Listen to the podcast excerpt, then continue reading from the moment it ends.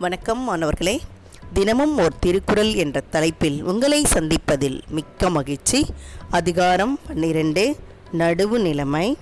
குரல் நூற்று பதினைந்து. கேடும் பெருக்கமும் இல்லல்ல நெஞ்சத்து கோடாமை சான்றோர்க்கு அணி. கேடும் பெருக்கமும் இல்லல்ல நெஞ்சத்து கோடாமை சான்றோர்க்கு அணி. இதோடைய பொருள் உயர்வும் தாழ்வும் உலகத்தில் இல்லாதவை அல்ல. ஆகவே நெஞ்சம் வளையாமல் நடுவு நிலைமையில் இருப்பதே அறிவுடையோர்க்கு அழகே. கேடும் கேடும்னா ஏழ்மை அல்லது வறுமைன்னு சொல்லலாம். உயர்வு தாழ்வுன்னு சொல்லும்போது தாழ்வுன்னு வரும். பெருக்கம் அப்படின்னா செல்வம். செல்வம் பெருக்கம்னா செல்வத்தை குறிப்பது. அப்போது ஒவ்வொரு மனிதருக்கும் உலகத்தில் வாழ்கின்ற ஒவ்வொரு மனிதருக்கும் உயர்வும் தாழ்வும் ஏழ்மையும் பணமும் எல்லாம் வருவது மாறி மாறி வருவது இயல்பு தானே அப்படி இருக்கும்போது நம்ம காரணம் காட்டி அதாவது வறுமை நிலையில் இருக்கும்போது காரணத்தை சொல்லி நான் இதுக்காக தான் திருடினேன். வறுமையில் இருக்கிறனால தான் நான் திருடினேன். இல்லைன்னா இந்த செயல் செய்திருக்க மாட்டேன். அப்படின்னு வந்து அவங்க அதுக்கு ஒரு காரணம் கற்பிக்கிறாங்க பார்த்தீங்களா? அது மாதிரி இருக்கக்கூடாது. அதுதான் இங்கே கேடும் அப்படின்போது சொல்கிறது பெருக்கமும் அப்படின்னு சொன்னால் செல்வந்தராக இருக்காங்க. ஆனால் அந்த பதவியும் அந்த செல்வாக்கையும் வச்சுக்கிட்டு அடுத்தவங்களை நம்ம புண்படுத்துறது.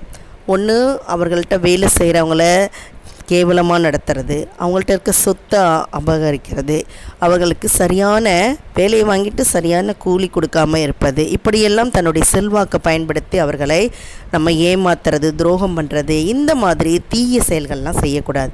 அதுதான் இங்கே என்ன சொல்கிறாங்கன்னா கேடும் பெருக்கமும் இல்லைல்ல. உலகத்தில் பிறந்த ஒவ்வொருத்தருக்கும் உயர்வும் தாழ்வும் வறுமையும் ஏழ்மை அதே பணக்கா பணமும் வந்து சேர்வது இயல்பு தான் நம்ம ஏற்கனவே செய்த தீவினைகள் காரணமாக தான் இப்படி பிறந்திருக்கோம்.